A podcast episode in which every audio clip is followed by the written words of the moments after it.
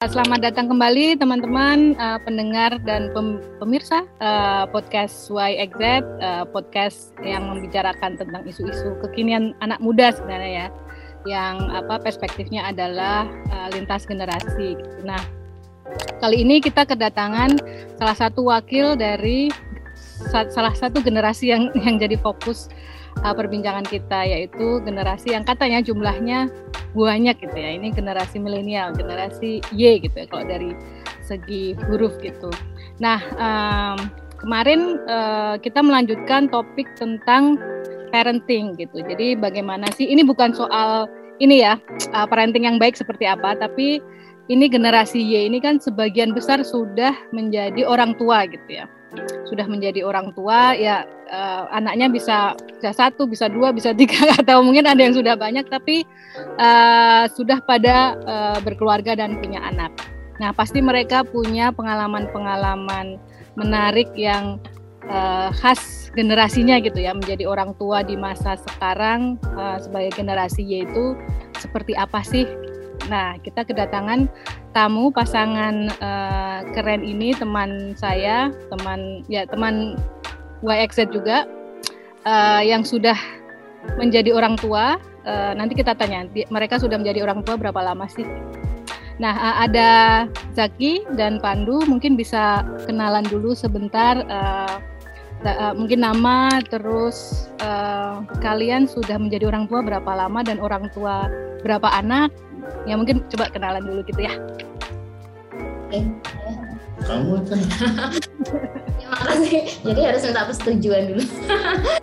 Terima kasih Mbak Nia. Halo teman-teman uh, pendengar apa tadi Mbak podcastnya? Sorry Gen Why uh, podcastnya namanya Why Accept Oh YXZ, oke. Okay. Halo pemirsa, teman-teman YXZ. Uh, kenalan dulu ya, kami, uh, saya Zaki, ini suami saya Pandu. Kami gen milenial, tepatnya lahiran 8788, sekitar itulah. 8788. uh, dengan anak satu, baru satu, karena pengen nambah loh. usianya hampir lima tahun. Jadi kira-kira kalau dibilang kami jadi orang tua, uh, hampir lima tahun ya. Tapi kalau usia pernikahan kami sendiri sudah lebih sebenarnya gitu. Berapa tahun ya? 11 kurangi lupa loh mbak aku. 11 berarti. Iya. 9 eh, 8, 8 tahun. tahun. Kalau pernikahannya 8 tahun tapi menjadi orang tuanya hampir lima tahun. Oke, sip. Jadi uh, satu putra putri? Putra. Ya, satu putra umur lima tahun ya. Jadi udah lima tahun uh, menjadi orang tua. Nah, uh, kalau boleh tahu nih untuk untuk ini apa pertanyaan pertama gitu ya uh, untuk lebih kenal uh, Kaki dan Pandu, um, gimana sih rasanya uh, jadi orang tua gitu? Pertama kali kan berarti ini? pertama kali kan? Oke deh. Rasanya pas pertama kali punya anak atau sekarang sekarang nih? Jadi orang tua mungkin uh, ya setelah secara umum ya. Secara umum. Secara umum, secara umum uh, menantang sih terus menerus apa ya tiap hari itu rasanya harus harus belajar terus. Yang bener, bener. ya belajar. Sih jadi orang tua tuh ternyata. Belajar pas pengen jadi orang tua itu, indah banget itu. Banyak. Nanti punya anak ya. terus habis itu mimpi-mimpinya tuh tinggi lah gitu loh. Tapi semenjak punya anak jadi berita tuh awal-awalnya seneng seneng banget makin ini senengnya makin berkurang. Jujur amat ya. Tapi seru seru seru. Intinya uh, membuat kami jadi tertantang ya untuk terus memperbaiki diri kalau aku ya kalau aku pribadi selalu memperbaiki diri. Karena ya ketika aku merespon ya merespon anakku seperti apa dia justru bercermin gitu loh membalikan respon itu. Oke. Okay. Jadi itu kan kayak tantangan terus terus terus harus belajar belajar. Seru sih kalau aku ya. Entah kalau seru nggak tahu. Aku yang anak lagi jam ngadepin anak ya. Iya. iya tadi bener sih. Kalau sebelum punya anak dulu tuh pengennya eh karena kami kan nunggu agak lama ya mbak di atas tiga tahun lah gitu baru okay. Ya gitu. Nah kemudian uh, dulu tuh mikirnya bakalan wah nanti seru ya kalau malam. Kan sepi yeah. kan dulu di rumah sepi cuma berdua kerja terus kami sampai pulang kerja tuh malam banget karena ya nggak ada siapa-siapa kan di rumah. gitu Terus um, kayaknya seru ya kalau ada anak nanti kan, eh rame nih rumahnya. Gitu. Gitu ya. Ternyata rame. Ternyata rame banget. Ternyata rame banget. Baru satunya udah rame banget ya. Jadi wah mainan di mana-mana. Ya tadi benar kata Pandu sih menantang. Tapi kalau bagiku tuh aku menyadari satu hal sih Mbak itu ternyata jadi orang tua tuh kayak jalan surga. Uh, jadi paham jalan surga jadi orang tua tuh apa sebenarnya ternyata karena dengan menjadi orang tua tuh kita sebenarnya sedang memperbaiki diri gitu loh mbak. Tadi yang Pandu bilang merespon kalau uh, kita ngerespon gimana terhadap suatu situasi anak kan bercermin dari respon kita gitu. Jadi kadang tuh nggak nggak kalau kita pusing-pusing kayak ah oh, biar anaknya nggak gini nggak gini tuh gimana? Ya sebenarnya dengan kita semakin baik semakin baik perilakunya dia tuh kan bercermin sama kita kan niru kita gitu. Kalau kita pas ngadepin masalah misalnya laptop ngehang terus kita kelihatan frustrasi ya nanti dia pas ngadepin mainan dia yang susah juga dia akan meniru respon kita kan frustrasi gitu. Dari situ atau kita marah kayak gimana? Misalnya aku marah supaya kan ngomong ngomel panjang lebar. Nah dia juga nanti akan meniru gitu kan. Terus aku baru sadar oh kalau ternyata kenapa jadi orang tua tuh juga disebut jalan surga tuh karena sebenarnya kita sudah memperbaiki diri sendiri gitu oke oke jadi kayak Pandu bilang tadi ya, iya, jadi gitu ya. Emang hati-hati ya setelah ini ya, karena ternyata ditiru. Betul, betul ya, jadi lebih hati-hati. Oke oke. Nah um, seru nih. Nah kalau mungkin kita ingat-ingat uh, masa lalu gitu ya. Sebenarnya kalau buat Pandu sama Zaki sendiri, uh, dulu kan mengalami sebagai anak juga gitu ya sebelum jadi orang tua. Nah sebenarnya nilai-nilai apa sih yang dulu itu uh, ditanamkan oleh orang tua masing-masing gitu ya yang kayaknya itu terbawa sampai sekarang dan itu tuh ditransfer ke anaknya sekarang gitu. Ini nanti ganti-gantian Makin, baru dua pertanyaan udah selesai ujian. Ini sebenarnya pertanyaannya unik ya Mbak, karena ketika memikirkan jawaban dari pertanyaan ini tuh justru kalau aku pribadi ya aku nggak tahu kalau Pandu, kalau aku pribadi tuh ngerasa banyak yang kemudian bertolak belakang gitu loh mbak. Maksudnya yang aku tidak ingin meniru gitu. Mungkin juga teman-teman di luar sana mungkin pernah mengalami hal serupa ya. Jadi banyak hal yang mungkin kita nggak pengen ngulang itu buat anak kita gitu. Banyak lah gitu.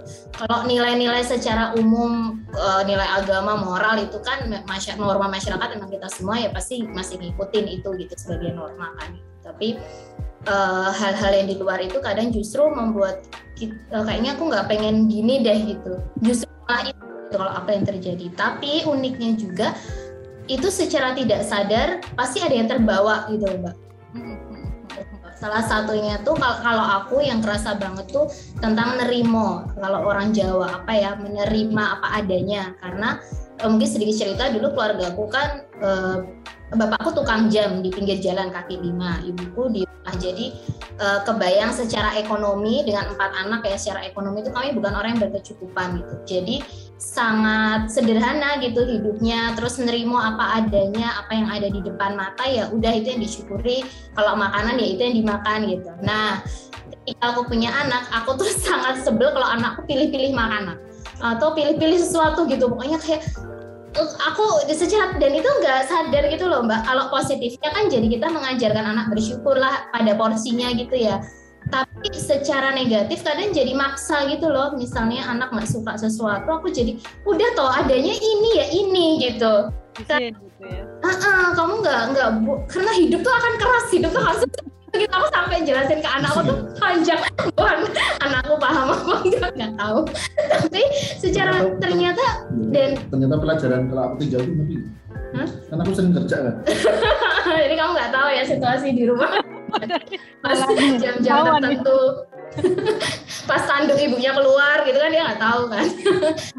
Tapi jadi begitu kan, Mbak. Uh, dan itu nggak sadar muncul nggak sadar itu oh kamu harus begini begini gitu. Itu dan ketika aku sadar aku baru oh ini tuh masa laluku sebenarnya gitu. Ini tuh nilai yang kebawa tapi uh, pada konteks yang tidak aku menerapkannya dengan negatif jatuhnya jadi negatif gitu bukan jadi positif.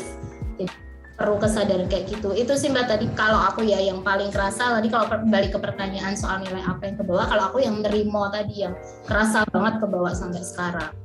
Baik sadar maupun tidak Oke, tadi uh, Zagi sempat uh, cerita justru pertanyaan ini malah uh, justru yang terjadi malah seringnya uh, apa nilai-nilai yang tidak mau diaplikasikan ke anaknya sekarang gitu. Nah itu mungkin ada satu contoh gitu nggak uh, Zaki yang kamu maksud contohnya tadi? Hmm, jadi um, kan di keluarga aku itu agama tuh kuat banget ya mbak. Uh, tapi manifestasinya tuh ritual. Jadi aku pas kecil tuh kayak hafalan Qurannya bagus, yang kayak gitu gitu loh. Rajin rajin mengaji. Lihat hal-hal seperti itu. Nah kemudian uh, tapi uh, ketika aku apa udah jadi orang tua gitu ya, terus ketemu sama Pandu kan Pandu kemudian pasti kan ada ini ya Mbak cross culture ya kan? Ada uh, dia juga menyampaikan apa aku juga apa gitu kan ada banyak perbedaannya.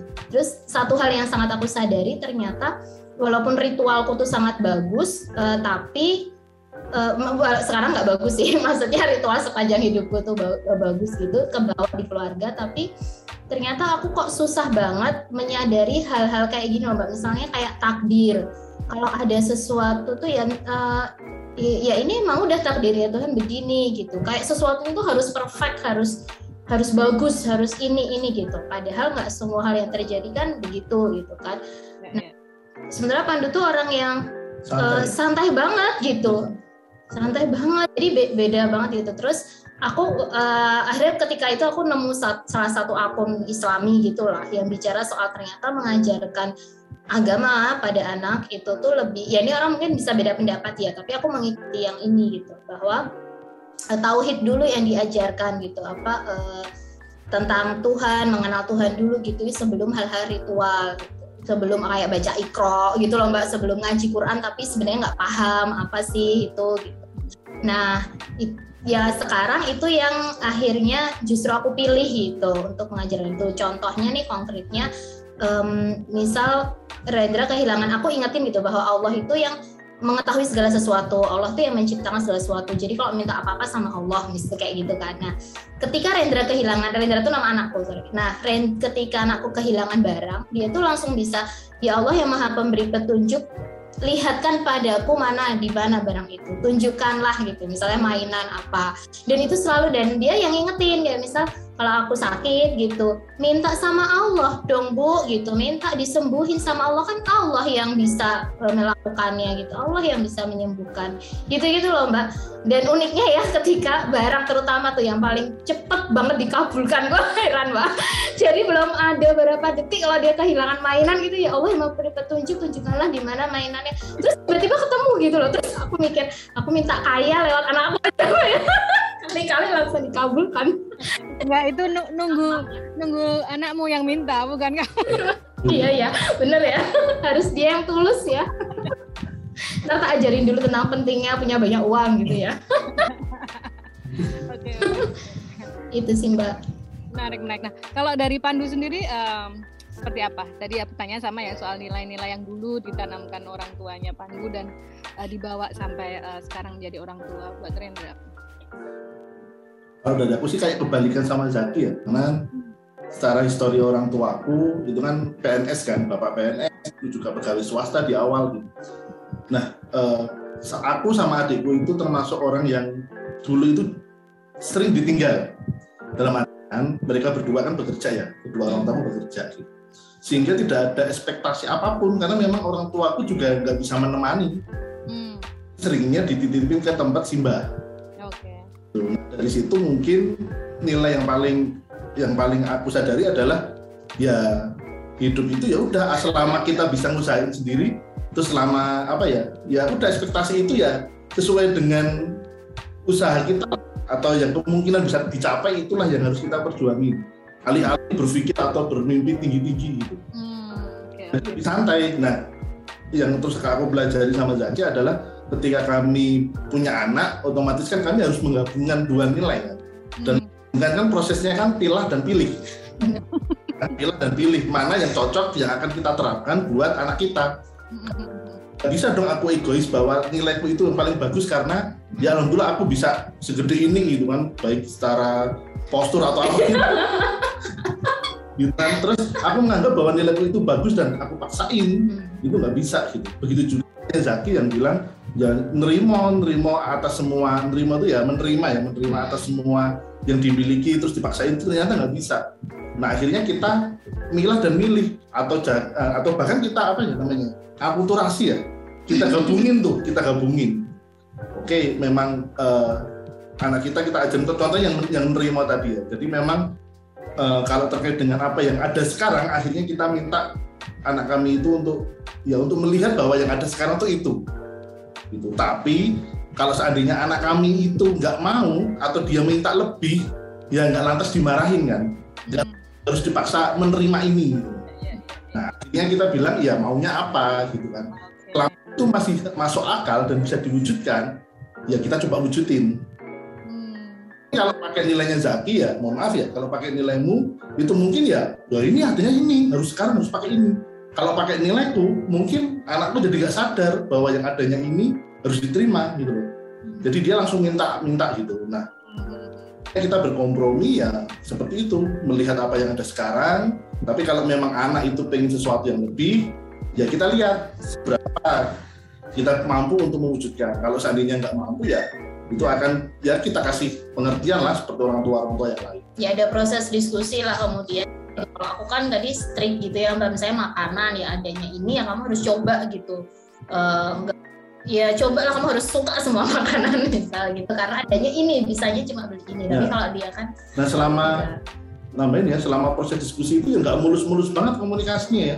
Nggak kita milih yuk yang mana yang bagus itu enggak. Pasti akan ada perdebatan di situ pasti akan ada tarik ulur kuat di situ itu bahkan ya menurut ya kita masih pakai ego masing-masing lah. Egoku itu yang paling bagus aku pengen terapin. Egonya Zaki juga pengen diterapin. Nah di situlah intinya adalah kesepakatan sebenarnya. Saling menyadari bahwa part mana sih yang bisa kita terapin buat anak dari tempatku dan part mana yang dari tempatnya Zaki bisa diterapin ke anak ya udah itu kita coba terapin. Jadi sama ngalah pada akhirnya nggak ada yang benar-benar murni nggak ada, nggak ada yang murni. Kalau tadi pertanyaan balik ke pertanyaan Mbak Nia yang sekarang kayak nggak ada yang murni. Ada yang murni. Banget gitu loh mbak, ke bawah tapi nggak benar-benar murni karena udah ada proses akulturasi itu tadi. Jadi, penting banget ya mengenal. Jadi proses kayak pertanyaan yang pertama tadi menyenangkan atau tidak atau perasaan seperti apa jadi orang tua ya akhirnya ya itu yang namanya belajar. Akhirnya aku mengenal istriku lebih dalam ketika mungkin aku punya eh, pada saat aku punya anak. Iya, iya. Gitu begitu juga lebih kelihatan kan iya, ininya pas situasi-situasi peak season gitu ya. Kritis-kritis gitu ya. situasi kritis itu lebih terlihat. Oke, okay, oke, okay, wow.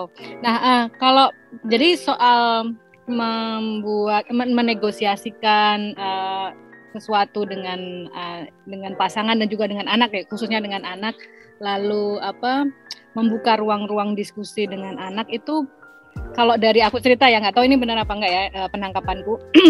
Itu berarti kalian temukan itu sembari jalan gitu ya karena kemudian kalian menemukan pendekatan yang berbeda dan perlu disatukan. Kalau kalau kita lihat dari bacaan-bacaan parenting gitu kan kayaknya itu by design. Pokoknya kita nanti harus demokratis kepada anak gitu. Itu tidak tidak ditemukan apa kalian tidak rencanakan untuk demokratis itu atau, atau itu by design? Enggak, enggak, enggak, enggak, kayaknya mengalir mengalir tapi eh, kesadaran itu sih mbak balik lagi ke uh, bahkan ya kita adalah proses untuk healing terhadap masa lalu itu kan ya. juga pada saat itu oh ternyata ini tuh kebawa karena dulu uh, pola asuhnya begini karena begini gitu ya mungkin kebetulan juga kami dua-duanya psikologi ya aku nggak tahu itu ngaruh apa enggak ya jadi kami itu kadang menganalisis diri sendiri dan menganalisis masing-masing. Oh iya ya, oh, itu belakang kami kan dua-duanya psikologi. Oh oke okay. dan itu kalau kalau di um, kalau dalam percakapan kalian atau dalam perdebatan memutuskan sesuatu atau menyepakati sesuatu itu analisis psikologi itu selalu muncul ya? Jujur ya, iya. itu pertimbangan mbak. Ada bagian kalau menimbang memutuskan itu ya ada bagian menimbang itu mesti kita masukin ke arah situ lah. Jauh banget ya secara keilmuan dan sebagainya. Iya, ya iya. kita dalam tanda kutip pengen mencoba lah. Seru banget. Mungkin sedikit cerita ya, aku uh, ya walaupun sama-sama psikologi tapi konsentrasinya kan dulu beda. Pandu ini konsentrasinya kebetulan psikologi perkembangan Nah, di perkembangan tuh banyak bicara soal perkembangan manusia termasuk anak sampai lansia kan. Sebenarnya aku psikologi sosial beda banget lah. Aku tuh lebih komunitas gitu. Nah, jadi um, habis waktu aku jadi orang tua aku belajarnya kan lewat akademi Instagram tuh ya kan buka-buka scrolling akun-akun parenting jadi dia tuh yang selalu dan aku merasa dia nggak belajar gitu loh kok kamu nggak ikut Iya, iya. belajar gitu kan padahal misal ada masalah ternyata Pandu ini sebenarnya lebih bisa menjelaskan dan kadang aku sering banget mbak sering banget hampir selalu uh, aku nanti ketemu jawabannya di uh, ahli parenting siapa gitu ya. Itu sama kayak yang dia bilang. Jadi ilmu kuliahnya kayak masih ngelotok gitu. Kayak masih apa? Masih Masih apal ya. gitu.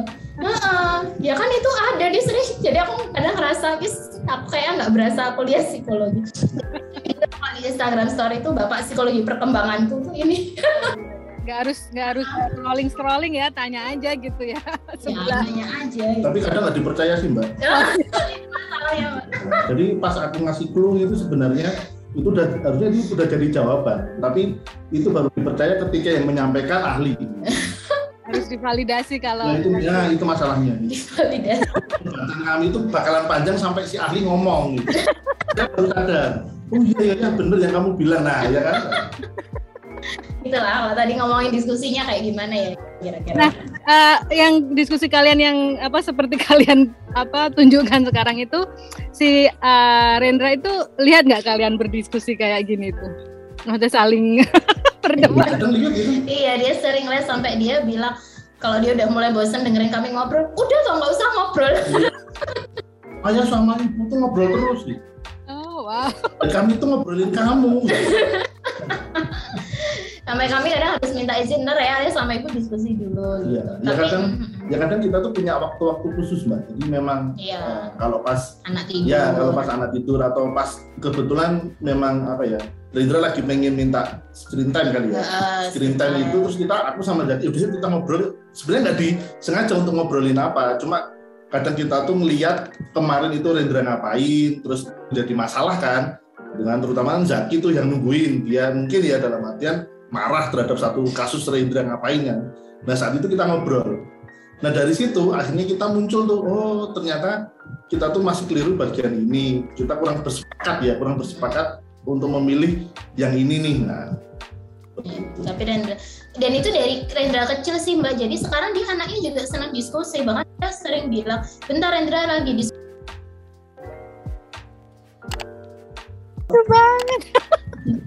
karena dia mirroring ya bener ya emang. Jadi orang tua ya. Ya eh, apa namanya kalau ngomongin anak eh, ketika anaknya udah tidur kita apa, tinggal berdua itu akan ter- akan berlangsung terus sampai anaknya remaja kok don't worry iya siap siap ya ini udah ketemu anaknya tiap hari malam tuh ngomonginnya anaknya juga iya iya benar sih ya, ya. terus ya. Oke oke. Nah em, lalu tadi kan soal masa lalu ya masa bagaimana teman-teman dibesarkan oleh orang tua masing-masing. Nah kemudian kan teman-teman apa eh, Zaki sama Pandu kan dewa apa berkembang dewasa remaja dewasa sendiri gitu ya pasti ada hal-hal yang dipelajarinya juga secara mandiri eh, sepanjang menjadi dewasa. Nah kalau buat eh, Pandu sama Zaki apa ya eh, selama berkembang ini selama jadi dewasa itu nilai-nilai atau hal-hal penting eh, prioritas-prioritas atau nilai-nilai atau ya hal-hal hal penting yang memang kalian dapatkan sepanjang eh, kalian apa grow up gitu dan itu penting eh, buat kalian dan itu menurut kalian penting juga buat eh, di Rendra gitu ya untuk di apa di share ke Rendra gitu. kalau se- sepanjang perjalanan kami ya sebenarnya kalau nilai-nilai secara umum tuh nggak ada beda mbak dari yang mungkin ibu bapak atau mungkin simbah putri simbah kakung ke ibu terus ibu ke ayah itu kayaknya mungkin secara nilainya secara value-nya itu nggak nggak berubah. Cuma ketika kami menjalani kehidupan kami menjadi dewasa baru menjadi orang tua akhirnya kami di situ kami belajar untuk menyesuaikan dari nilai itu kira-kira dengan kondisi sekarang dan kemungkinan ke depan seperti apa yang bagus atau yang pas buat anak kami itu itu yang mana gitu loh. So seperti itu. Nah eh, contoh- contohnya misal gini lah. Ngomongin sama-sama ngomongin tentang eh, apa namanya ketika Rendra nangis gitu ya misal atau dia minta sesuatu gitu kan minta ini sesuatu gitu kan mungkin nilainya dari ibu bapakku dulu tuh nggak serta merta semua keinginan anak itu diturutin Hmm.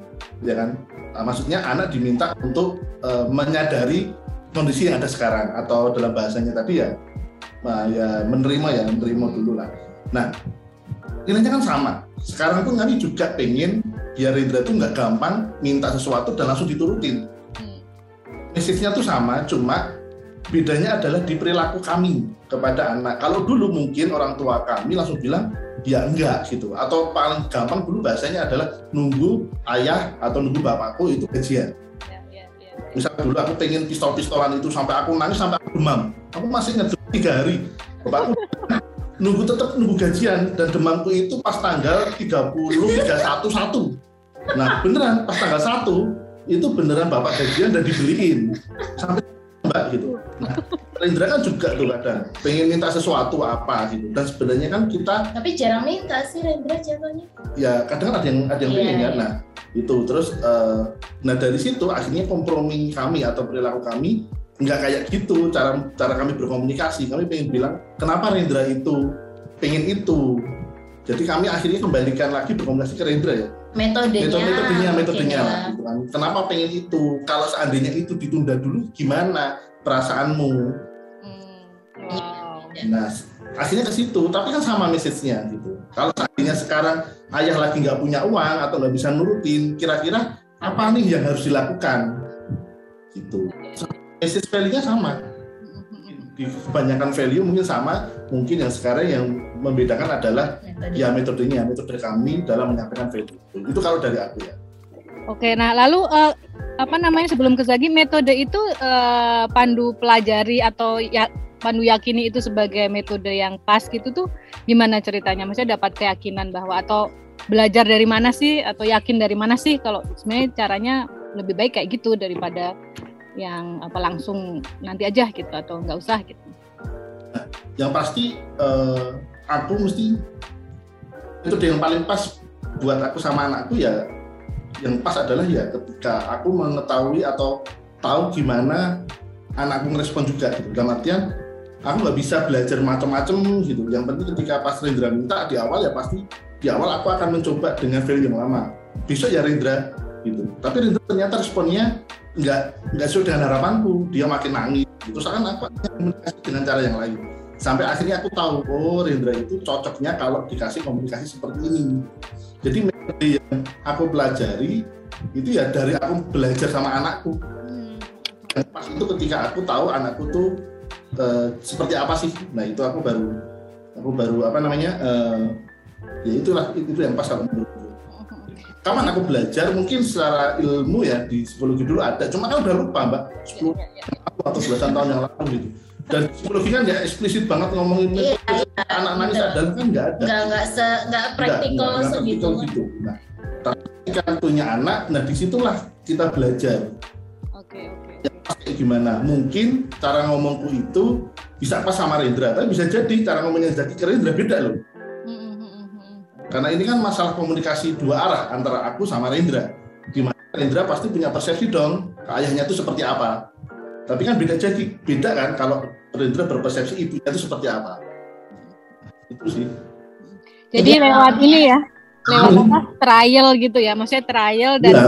dan kemudian ta jadi jadi pingin tahu juga anaknya tuh kayak apa sih gitu, gitu ya. Jadi uh, apa bukan bukan sesuatu metode ideal yang memang mau di apa aplikasikan sejak awal gitu. Tapi by trial by trial justru dengan by, by trial ini by coba kemudian uh, salah apa kurang tepat kemudian sampai nemu yang pas ini yang tidak hanya kemudian pas buat anak tapi juga apa Pandu jadi lebih mengenal uh, anak dan Pandu juga gitu ya. Ternyata Betul. gitu ya dari gitu ya proses belajar yang tadi kamu uh, ya, iya, iya. oke okay, ya, ya, ya. Kalau Zaki gimana